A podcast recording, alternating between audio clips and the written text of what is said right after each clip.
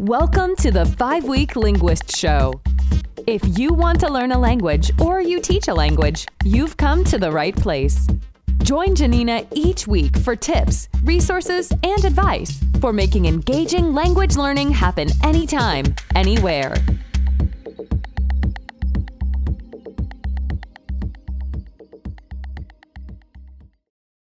I once heard someone say that you can tell the difference between a native speaker and someone who's learned um, French or Spanish as a second language by their prepositions. And I think it's absolutely true. I think it's one of those things that comes last in a language because they're so often attached to phrasal verbs, for example. Um, for example, in French, we say to get married with. And in English, we say to get married to. Same deal in Spanish. You get married with somebody. So there's no wonder that these words like with and of and from are can be difficult to remember. Prepositions of location can also be really difficult. There's a lot to know. Next to, on top of, far from, close to, but they're so important and they're used so frequently. I just wanted to share a few activities that you can do in, in your classes that are fun to teach prepositions of location. I really like to start with a version of where is spot. Doesn't matter how old my students are, this is a great place to start. See this fantastic picture book? It illustrates really nicely some really common prepositions of location. You can see it below in Spanish as well, donde está spot? And in French, où est spot? What's most fun about these books is that the pages actually move. So the clock opens, you can lift up the rug to look under it. Really nice, bringing those prepositions to life. So after I've introduced prepositions and we've noted them, you, probably your textbook has some, I really like to play this fun game, Where's the Baby? So your students might have their notes or books wherever they've got these prepositions that they've learned from you.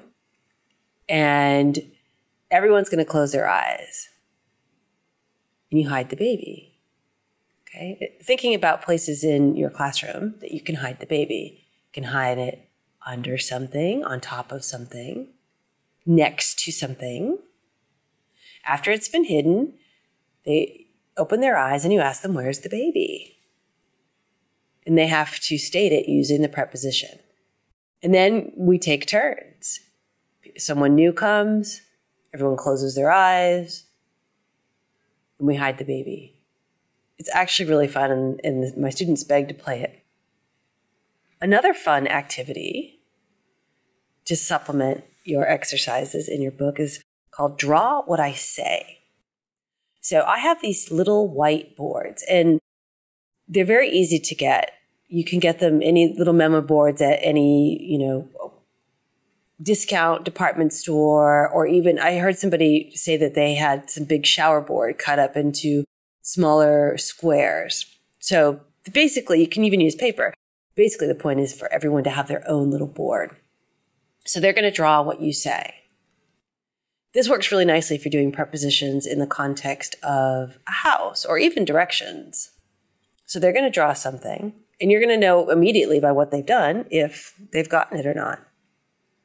So you might have them draw a room, for example. And they're going to put the bed in the middle of the room. And then they're going to put a nightstand next to the bed. And they're going to put a lamp on top of the nightstand. You get the picture, whatever vocabulary you're doing. And it's so much fun because they can draw along you, eh, with what you say. It's just a great comprehension activity and you get to check in and assess understanding and clarify right away.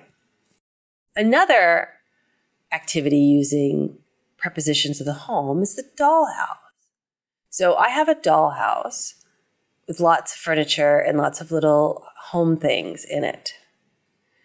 And again, it's basically the same idea as draw what you say. You might even want to do it before you do draw what I say or after. It really depends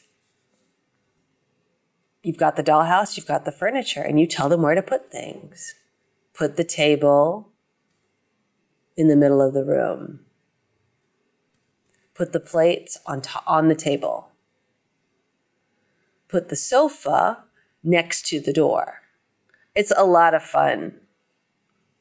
Another fun way to do prepositions of location, and it works really nicely when you're recycling or when you're introducing commands, is basically your own version of Simon Says. They're going to have to do what you say, following your Simon Says rules of putting things around the classroom or the dollhouse or wherever where you say they're going to go.